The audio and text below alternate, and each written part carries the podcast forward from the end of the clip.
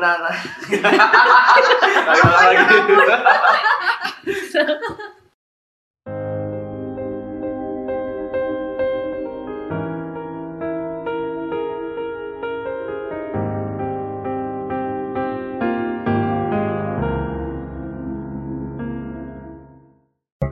Take three. Tiga, dua, satu.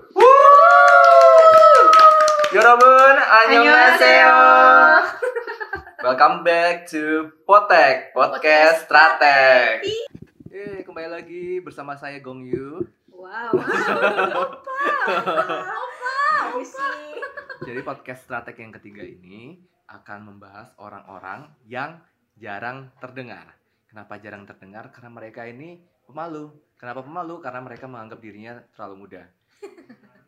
Jadi kita kedatangan tamu-tamu yang paling muda di Strateg kelahiran 96 dan 97. Siapakah mereka? Langsung kenalan aja ya. Halo, aku Nurul. Siapa? Nurul. Halo, aku Nurul dari Departemen BIM Divisi Stratek. Di sini ada Nurul Natira Puspita Belibar Wah, thank you. dari Departemen BIM. Kemudian satu lagi, satu lagi. Halo teman-teman. Aku Anessa dari Departemen Knowledge Management. Nesa dan Nurul di sini sudah bergabung bersama saya. Siapa saya? Saya Felix Cahyo dari eh, divisi Strateg juga. Jadi, kenapa tadi kita mulai dengan Yorobun annyeonghaseyo? Karena si Anissa ini atau Nurul juga penyuka kedua-duanya adalah penyuka hal-hal yang berbau Korea, yaitu K-pop, K-drama, dan salah satu drama yang mungkin lagi hits akhir-akhir ini kan yang apa namanya Crash Landing Landing on on You. Crash Landing on You. Jadi di situ ceritanya apa? Eh, ceritanya seorang Tentara Korea Utara. oke yang bertemu dengan Bertemu dengan wanita dari Korea Selatan. Ya, jadi Korea dari wanita ini jatuh di Korea Selatan. Ya, Karena judulnya aja Crash Landing. bukan jatuh di Korea Utara. Oh iya, jatuh Oh di Korea ya, Utara. jadi or- yang cewek Korea Selatan jatuh di Korea Utara. Pas Iya. lagi kena badai. Iya. Angin topan itu. Kira-kira ada apa ya hubungannya sama Potek Strateg? nggak tahu tiba-tiba disuruh ngomongin itu.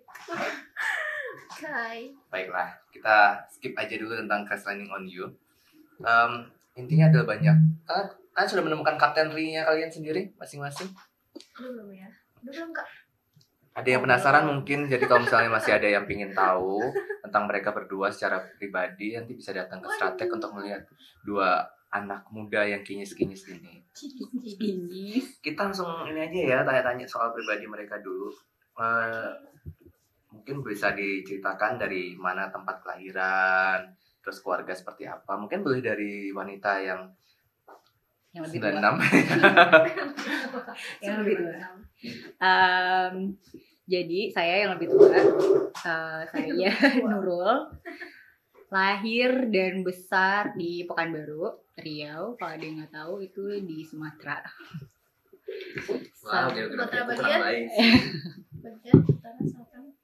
Eh, Sumatera bagian utara tapi di Riau sih, bukan Sumatera Utara. Oke. Terus apa lagi tadi? Nah, kehidupannya mungkin da- dari keluarga seperti apa, keluarga bapak ibu seperti apa, kerja apa. Em, bapak ibu saya dari Riau juga, jadi saya asli Riau. Terus saya merantau em, kan jadinya meran- berarti kuliah di jadi saya juga lahir di Riau, tumbuh di Riau sampai SMA, terus kuliah baru merantau ke Bandung di tahun 2011. Jadi saya merantau dari tahun 2011 sampai sekarang. kakak Nurul ini lulusan dari teknik sipil Jadi teknik sipil ITB. Teknologi Bandung. tangan jarang-jarang ada ITB masuk sini tapi sekarang sudah mulai banyak kalau Anissa sendiri lahir besar di Aku lahir dan besar di Jakarta. Bapak ibu karena bapak ibu juga asli dari Jakarta. Terus hmm, tadi kuliah.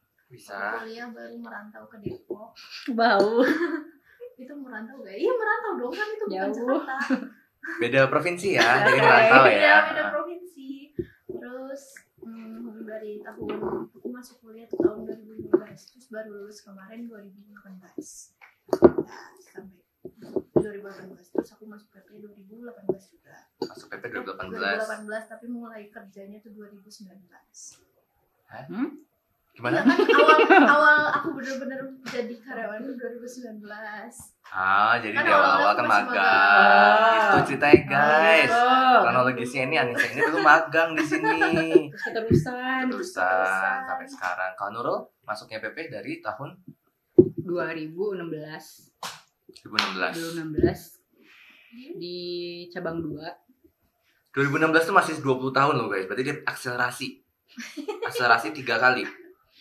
Dua kali Ah, dua kali. Tapi masuknya lebih ma- lebih muda juga kan. Jadi masuknya lebih muda ya jadi, pengen cepet-cepet selesai gitu sekolahnya Ya dan dia sebentar lagi udah mau nikah juga guys. Doakan aja ya. amin amin Masuk ke PP tahun 2016. Terus ke cabang ke 2 cabang 2 di. Riau. Gua tuh di mana Eh di Sulawesi. Eh Sulawesi. jauh amat ya. Geografi tadi Korea Utara dan Korea Selatan tadi. Oke, jadi di Sumatera. Iya, tapi Selatan. kantornya di Condet waktu itu. Ada kantor Oh. cabang dua kan di Condet. Habis itu ke proyek di tahun yang sama ke proyek Transmart Bintaro sampai proyeknya selesai sampai mulai buka itu pindah ke Saumata. Setelah di Saumata beberapa bulan, akhirnya pindah ke Stratek di awal tahun 2019. Nah, jadi udah bergabung di Startek selama setahun lebih ya? Belum dong. Hah? Belum ya? Masih Februari ini. Hampir setahun, Hampir satu bulan. setahun lagi. lebih kan ini kalau Anissa udah setahun lebih lah ya. Berarti sedikit ya Kalau eh, ketika masuk PP itu berarti hitungannya udah lulus kuliah ya? udah Udah, udah lulus kuliah. Saya lulusnya 2015. Abis Ah. itu ya off dulu.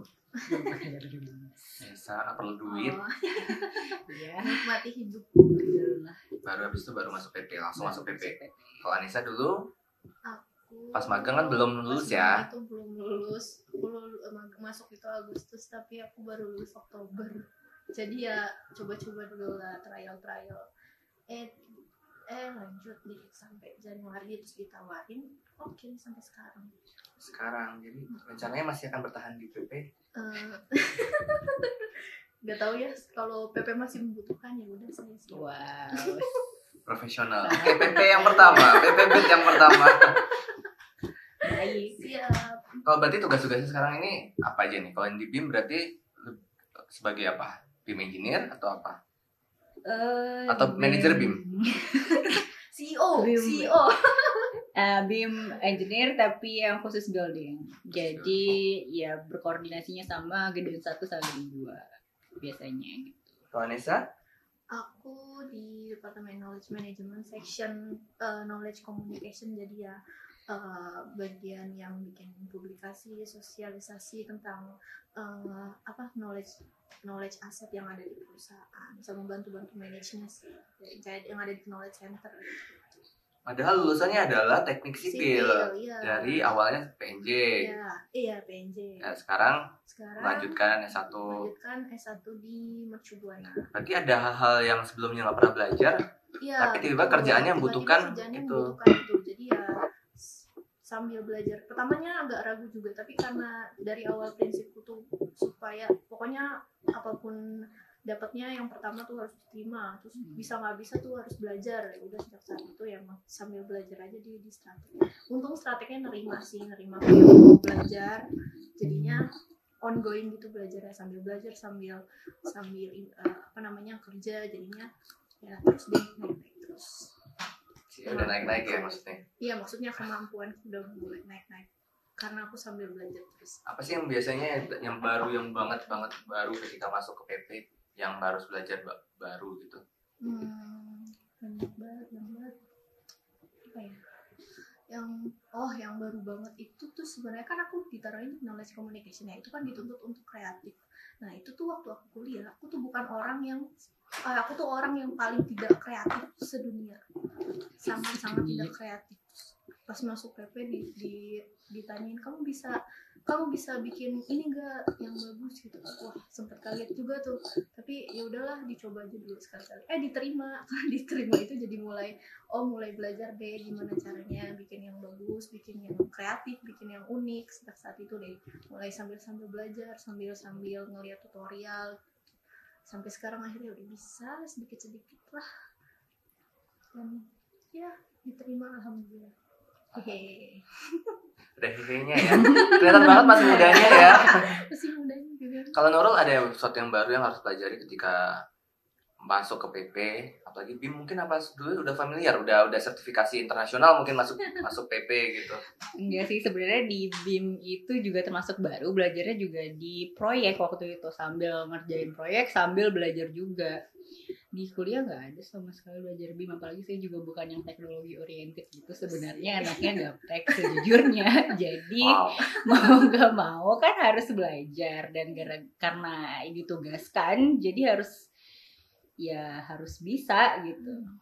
Ya udah akhirnya keterusan deh di BIM. Jadi eh, awalnya kepaksa tapi lama-lama enak gitu ya. Iya, banget. Lama-lama terpaksa lama-lama terbiasa. Jadi teman-teman buat eh, yang di luar sana sih, di luar sana teman-teman yang merasa sekarang pekerjaannya seperti ini, tapi dulu saya sebenarnya belajarnya kayak gini nih, terus eh, merasa ah nggak mau ah karena karena nggak punya kemampuan. Sebenarnya kemampuan tuh bisa ditingkatkan dengan belajar kan. Betul. Betul sekali. Yang penting ada keinginannya. yang ada keinginan when there is a will, there is a way.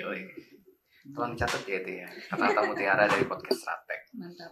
Kalau eh, selama bekerja di sini, tadi kan tantangannya itu belajar hal-hal yang baru. Iya. Tapi kalau misalnya untuk misalnya membagi waktu nih, eh, pasti punya kegiatan-kegiatan lain dong selain bekerja. Apalagi kan anak-anak muda yang bukan cuma milenial lagi, tapi ini udah kayak Gen Z kali ya. Udah generasi iya, Iya udah udah, udah Gen Z gitu. Udah Gen Z nih pasti ah, work life balance itu kayak lebih-lebih lagi.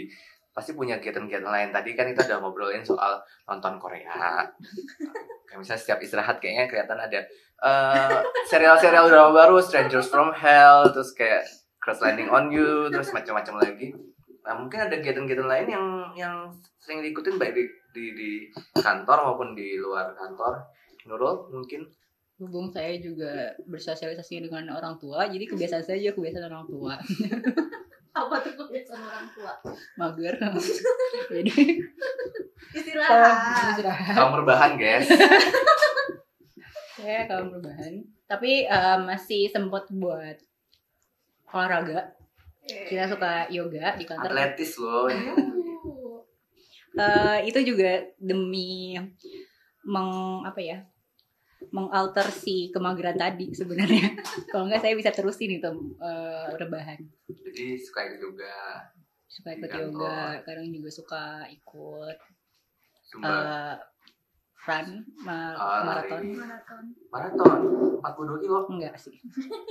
Enggak belum masih masih menuju. Masih menuju masih seperempatnya. 10 kilo. 5 kilo masih. Eh 10 10 seperempatnya. Oh iya 10 kilo. Sedang berusaha mempertahankan dan meningkatkan.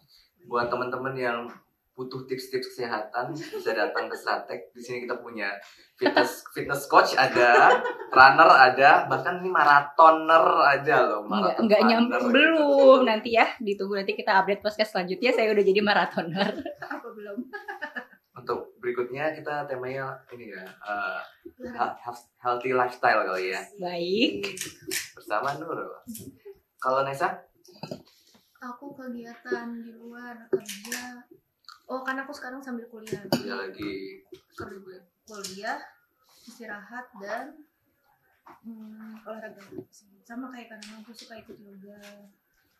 Ikut yoga lumayan senin sama rabu. Terus kalau kuliah itu dalam seminggu tuh ada tiga hari kuliah. Eh tiga hari kuliah online. Terus hari sabtunya aku kuliah full dari sore sampai eh dari siang sampai malam. Dari hari apa aja? Hari hari apa aja? Hari apa aja yang kuliah? yang kuliah tuh kuliah online-nya cuma itu sih tiga hari doang. Kayak misalkan Rabu Kamis Jumat. Terus Sabtunya tuh baru kuliah off- offline-nya tuh langsung ke sana ke kampusnya tuh dari siang sampai malam. Dari jam 3 sampai jam 10 di kampus. Ada nggak sih kesulitan-kesulitannya dalam balancing oh waktu pekerjaan pertama kuliah gitu kayak waktu kan? pertama-tama tuh sempat struggle juga karena namanya baru aku kan masuk kuliah itu bulan Maret 2019 itu sempat struggle juga karena eh, ba- hitungannya baru jadi karyawan full kan bukan magang lagi artinya tanggung jawabnya udah lebih banyak lagi. Terus di satu di satu sisi juga aku baru masuk kuliah di mana masuk kuliah eh, masuk kuliah itu kan kita harus gimana ya harus niat juga tuh. Harus benar-benar belajarnya harus eh, apa namanya ngerjain kuis tugas semuanya tuh dikerja harus dikerjain. Nah sedangkan itu istilahnya baru awal-awal masuk kerja tuh namanya masuk kerja itu kan dari pagi sampai sore itu kan full aktivitas terus malamnya harus belajar. Sempet cap sempet struggle tuh karena ngerasa capek capek dan sempet putus asa juga. Tapi lama-lama dicari deh gimana caranya supaya bisa balance. Akhirnya setelah satu semester dan akhirnya baru menemukan nih di setelah satu semester itu caranya yang pas gimana untuk mengatur waktu antara waktu kerja, waktu belajar dan waktu istirahat. Di situ baru penyesuaiannya baru bisa enam bulan setelah masuk kuliah. Wow. Lumayan panjang juga sih. Sampai sekarang berarti sudah semester? Sekarang semester 3 Berarti sebentar lagi lulus. Iya sebentar lagi lulus. Karena kan aku lanjutan sih. Kalau skripsinya bisa lulus ya lulus. Bisa Doain dong. ya semoga lulus. Amin. Kalau dipikir-pikir mereka berdua ini kayak protagonisnya Crash Landing on You ya tadi ya. Protagonis. Yang Jun Jun seri Jun seri. Oh, Jun seri kan Jun seri ini masuk ke dunia baru betul kan? Hmm. Gitu. Hmm. Kalau kita hubung-hubungkan sedikit, mereka ini masuk ke dunia yang mereka mungkin belum tahu sebelumnya, tapi dengan keinginan belajar, berusaha memahami, saling mengerti, wis. Jadi bisa mencintai pekerjaannya saat ini gitu kira-kira ya. Ada apa? Enggak, enggak. Ah bunyi-bunyi ini ya. Sorry kalau ada bunyi-bunyi karena kita memang Lagi Makan. makan kue. makan kue di sini. Jadi kita balance juga antara pekerjaan dan mengisi kalori. Antara olahraga dan mengisi. Ya. Antara menggunakan tenaga. Sebenarnya kan kita podcast Stratek ini adalah untuk menularkan semangat PP Beat ke teman-teman di PP semuanya. Eh, Kita mungkin coba cek satu-satu nih. Teman-teman ini sudah merasa baik belum sih di PP Beat? PP Beat peduli, profesional, bersyukur, integritas dan disiplin. disiplin. Kalau Nurul yang paling kuat di mana menurut Nurul nih? Apa yang paling PP Beat dari Nurul? Bisik-bisik dulu loh ini. Pengen tahu apa? Ada contekan-contekan ya. Lanjut. Jawaban Atau Nesa juga nggak apa-apa. Satu. boleh. Mana yang paling kuat deh di antara 5 PPB tadi itu? 5 P, P, B, I, D. peduli. Peduli, wih Kenapa tuh peduli? Peduli dalam apa nih? Dibanding ini relatif tidak lebih buruk dibanding yang lain gitu ya maksudnya ya. Iya, ini kan yang paling kuat kan. Iya. Berarti belum tentu itu sangat kuat, tapi yang penting itu lebih kuat daripada yang lain. Yang penting saya lebih di antara lima nilai itu merasa sih lebih peduli ya. Em, apalagi kita kan di divisi strateg ini lebih ke seperti bukan pelaku utama seperti di divisi operasi tapi lebih ke uh, supporting terus kita juga lebih banyak mengawasi. Jadi kita lebih tahu sebenarnya um, lebih tahu sih jadi kita lebih bisa melihat dari luar sebenarnya kita yang kita butuhkan itu seperti apa sih. Contohnya seperti di BIM di BIM sendiri. Misalkan uh, uh, BIM PP itu seperti apa butuhnya itu apa. Untuk mendukung divisi operasi uh, teman-teman di operasi juga sebenarnya sering cerita kan keluhannya seperti apa kes, uh, BIM kita tuh sendiri kayak gimana sih dan mereka membutuhkan apa nah uh, jadi dari dasar itu selama bekerja itu jadi saya merasa lebih ke lebih apa ya lebih ke lebih mendengarkan mereka jadi lebih pengen gimana ya supaya masalah itu bisa teratasi gitu. jadi mungkin lebih peduli aja sih Betul sekali. Jadi Super sekali. peduli itu memang harus berorientasi kepada kepuasan pelanggan. Nah, kalau di strategi ini kan pelanggan-pelanggannya kebanyakan adalah divisi-divisi operasional. Jadi apa pun yang dikerjakan strateg seharusnya juga me- memperhatikan kebutuhan-kebutuhan dari divisi operasional, betul gitu ya. Terutama Iya kakak Nurul ini pedulinya adalah berusaha memastikan bahwa pekerjaannya memang dibutuhkan oleh divisi operasional, terus berusaha membantu apa sih yang but- eh, yang dibutuhkan mereka atau kesulitan-kesulitan yang mereka hadapi terutama dalam implementasi BIM di PTPP gitu. Terus kalau misalnya yang paling lemahnya apa? Jangan dijawab dulu kita ada ya yang mau lewat berikut ini. Yeay.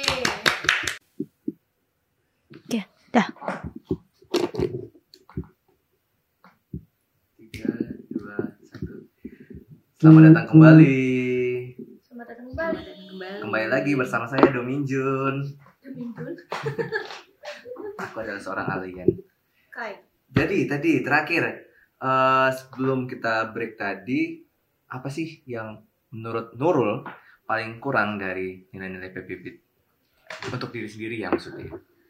Kalau aku sih kayaknya aku kurangnya di disiplin deh. Di disiplin. Kenapa itu? Em, mulai dari pagi. Eh, walaupun sebenarnya tempat tinggalnya deket ya dari ka- dari konter itu paling cuma satu kilo. Tapi saya datangnya selalu jam 8 teng teng teng atau lebih. Delapan teng teng teng. Ya, ya Itu kan masih nggak apa-apa kok jam 8 kan sebenarnya. nggak apa-apa sih sebenarnya. Cuman itu udah naik gojek. Ada jalan dekat. Padahal jalannya deket. Kalau misalkan enggak, kalau saya bisa lebih baik lagi seharusnya kan bisa jalan kaki dan jatuhnya pas jam 8 kalau jalan kaki tuh nggak apa-apa gitu. Sebenarnya kecenderungannya kalau semakin dekat kosan atau rumah dari kantor, semakin lambat lah berangkatnya. Semakin mepet-mepet lah. Iya betul sekali. Jam berapapun bangunnya, eh tahu-tahu ternyata udah jam 7.45 di kosan. Jadi bagaimana dong? Jadi apa yang harus diperbaiki kira-kira Eh, mungkin menurut saya yang paling penting itu adalah bagaimana kita mengatur waktu di pagi hari. Jadi kita harus memanage waktu dari pagi itu udah paling harus sangat-sangat efektif dan efisien. Jadi pagi-pagi itu bangun tidur, dipikirin mau mandi itu berapa menit, mau siap-siap berapa menit, mau nyiapin baju berapa menit, nyiapin dandan berapa menit, kayak gitu harusnya disiapin, di prepare. Jangan tiba-tiba main-main, eh, nonton YouTube, goler-goleran lagi, tiba-tiba udah 745 aja. Begitu bangun pengennya buka YouTube terus harus Nah, gitu. Korea lagi. Iya, gitu. Atau just Tapi mungkin persiapinnya dari malam sebelumnya kali ya. Jadi kalau soalnya persiapin 745 mikir dulu aku mau mandi berapa menit Nah, nggak selesai juga sih. Iya iya itu maksudnya. Jadi kayak udah pagi-pagi itu udah udah ter apa ya? Udah tinggal menjalani Betul. gitu loh. Jadi jangan kalau pagi-pagi ya kayak aku gitu. Kita doakan semoga Nurul istiqomah dalam menjalankan Amin. Kalau Nesa, apa hal atau nilai PPP yang menurut Nesa paling kuat di dalam dirimu? Disiplin. Wih, kebalikan dari dari Nurul. Luar biasa. Aku selalu eh, datangnya tepat waktu nggak pernah jam 8 kurang 15 tuh aku pasti udah di kantor. Kedua terpagi setelah eh ketiga terpagi setelah Bu Anjar dan Mbak Priska. Kalau Bu Anjar kan nyampe kantor tuh jam 7 karena nganterin anaknya. Kalau Mbak Priska juga memang selalu pagi datangnya. Terus aku pas datang tuh pasti kalau nggak ada Bu Anjar dan Mbak Priska aku tuh yang pertama duluan. Nyampe Kalau Priska sih pingin datang duluan karena pingin ini nyatok rambut di sini. Disclaimer ya Priska. Priska udah pernah jadi tamu kita sebelumnya. Oh iya. apa-apa kita ngomongin. Nonton di episode Oke. 2 ya. Eh nonton. Dengerin di episode 2. Tadi ada lagi yang disiplin yang kuat lagi. Eh, disiplin ya disiplin waktu aku ini terus eh, disiplin waktu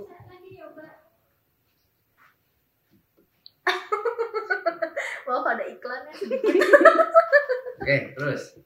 ya terus eh, disiplin lagi juga pas nyampe kantor itu usahakan semua pekerjaan-pekerjaan penting. Jadi pas aku nyampe, di kantor tuh aku pasti udah ngelis yang pertama aku lakukan aku tuh ngelis apa aja yang harus aku selesaikan cepat-cepat. Artinya sebelum makan siang tuh aku harus sudah selesai itu aku list dulu. Dan setelah makan siang apa yang harus aku kerjain? Aku biasanya kayak gitu. Jadinya ya semua pekerjaan tuh bisa diselesaikan sesuai yang aku mau secepat mungkin. Itu yang kedua. Terus apalagi ya disiplin ya udah sih pokoknya itu aja terus ya itu tadi yang aku banggakan eh, aku bisa disiplin disiplin aku selalu nggak pernah aku nggak pernah telat datangnya Semoga teman-teman yang mendengarkan ini bisa terinspirasi. terinspirasi, betul. Khususnya Khususnya yang di sebelahnya. khususnya di sebelahnya. ya kita sebelahan loh mejanya Meja pun kita sebelahan. Kalau yang paling lemah. yang paling Atau yang perlu ditingkatkan lah. Ya Gak ada ya, semuanya enggak enggak tahu menjiwai Enggak, sekali pasti ya. gitu ya. Peduli kali ya Wow. balik Balik ya. banget ya. Berarti harus saling belajar memang ya. Kenapa ya peduli? soalnya kan gimana ya Terlalu cuek dulu waktu mah ya terlalu cuek sih termasuk juga terus kan kalau kayak aku kan termasuk baru ya di PP juga di stratek juga jadi kayak masih takut-takut kalau harus berhubungan sama orang di luar stratek jadi eh, jadi ya PR di situ sih. Kadang-kadang kalau misalnya ada tugas untuk menghubungi orang divisi lain entah itu divisi operasi atau divisi yang ada di UKP aku suka bingung dulu. Pasti aku tanya dulu ke Bu Anjar gimana ya Bu caranya? Udah gini-gini aja. Jadi ya itu yang menurutku masih sangat lemah. Jadi harus di, di apa ya biasakan. Apa sih? Ya, biasa kan tuh berhubungan dengan orang itu yang Iya. pembiasaan sih. ya kan. Gitu. Jadi eh, jangan cuma karena merasa muda atau masih merasa kecil di PP, jadinya Mm-mm. takut atau malu untuk bersosialisasi atau membangun hubungan dengan teman-teman di luar unit juga karena kan maksudnya banyak pekerjaan-pekerjaan strateg yang lagi-lagi kayak tadi Nurul kan banyak pekerjaan strateg yang support ter- terkait dengan divisi lain, unit lain. Jadi kesuksesan kes- kesuksesan program kerja strateg itu juga eh, didukung sama bagaimana kita bisa meyakinkan teman-teman dari divisi lain untuk eh, berte- berpartisipasi dalam program-program kerja yang strateg Ya, gitu. Nah itu eh, beberapa cerita dari teman-teman strateg. Em, tapi karena keterbatasan waktu, karena itu ini ya biasa lah ya, Gen Z dan milenial di sini kita pengen balance eh, antara Work life balance. balance. Jadi kita pengen nongki-nongki lah di sini. Friday ya. night. Friday, Friday night. night. Gitu. Jadi kalau teman-teman masih ada pertanyaan-pertanyaan terkait dengan em, teman-teman di sini, Nurul atau Nisa, atau juga tentang PP Beat, atau tentang topik yang ingin kita bicarakan di podcast-podcast selanjutnya, bisa segera hubungi lewat lewat mana ya? Knowledge Center. Lewat center. Kita punya center jadi bisa chat. Oh iya betul Ya, sekali. sekarang promosi, sekarang promosi. Jangan lupa sering-sering kunjungi knowledgecenter.pppp.co.id karena di sana tuh kontennya udah eh, lengkap banget ya mulai dari semua semua pengetahuan yang ada di PTPP tuh semuanya ada di sana mulai BIM teknis bla bla bla terus tentang kantor pusat juga semuanya ada di sana. Terus fitur-fiturnya juga udah banyak dimulai juklak jadi dipromosikan. Ya promosi. banyak banyak deh pokoknya eh, pokoknya eh, semua orang PP tuh harus tahu knowledge center karena di sana tuh eh, semua semua semua yang kita butuhkan ada di sana. Nggak usah repot-repot tanya ke strateg tanya strateg tapi semuanya tuh udah ada di sana. Jadi harusnya yang dilihat duluan tuh knowledge center bukan tanya ke strateg Siap. Jauh ya jangan lupa follow Instagram @ptpp karena di sana juga sering update-update uh, semua program-program atau fitur-fitur yang ada di Knowledge Center atau juga program-program dari Strateg atau program perusahaan juga sering update di sana. Oke, follow ya @ting.ptpp. Kalau Oke. dari BIM sendiri mungkin ada promosi-promosi sedikit. Semangat ya ngebimnya. Semangat ya teman-teman. BIM pasti tidak mudah. Mari kita majukan BIM BTPP. Tuhan itu pasti tidak mudah, tapi kita kita punya tujuan baik kok dengan BIM ini untuk meningkatkan produkti- produktivitas bekerja kita, efisiensi bekerja kita, efektivitas bekerja kita. Jadi jangan dipikirin susahnya dulu. Kalau susahnya, kalau memang susah, tanya Nurul aja ya. Ya, Oke. Oke, terima kasih semuanya atas uh, sudah bertahan sampai di akhir podcast. Podcast ini disponsori oleh uh, Babang Gujuntio. Kucing Kyo. Yunbin. Dan, uh, Yang untuk bin podcast opa. selanjutnya kita akan ngobrol-ngobrol dengan ratu TikTok yang strateg. Uh, siapakah dia? Siapa dia? Ini Tunggu. di- dia juga ada hubungannya dengan coronavirus loh. Kok coronavirus? Betul. Kenapa Kenapa? Kenapa? Penasaran? Penasaran? Jangan lupa stay tune Di, di eh Potek. Podcast. Annyeonghaseyo bahasanya? Kamsahamnida. Kamsahamnida. Kamsahamnida. Ya.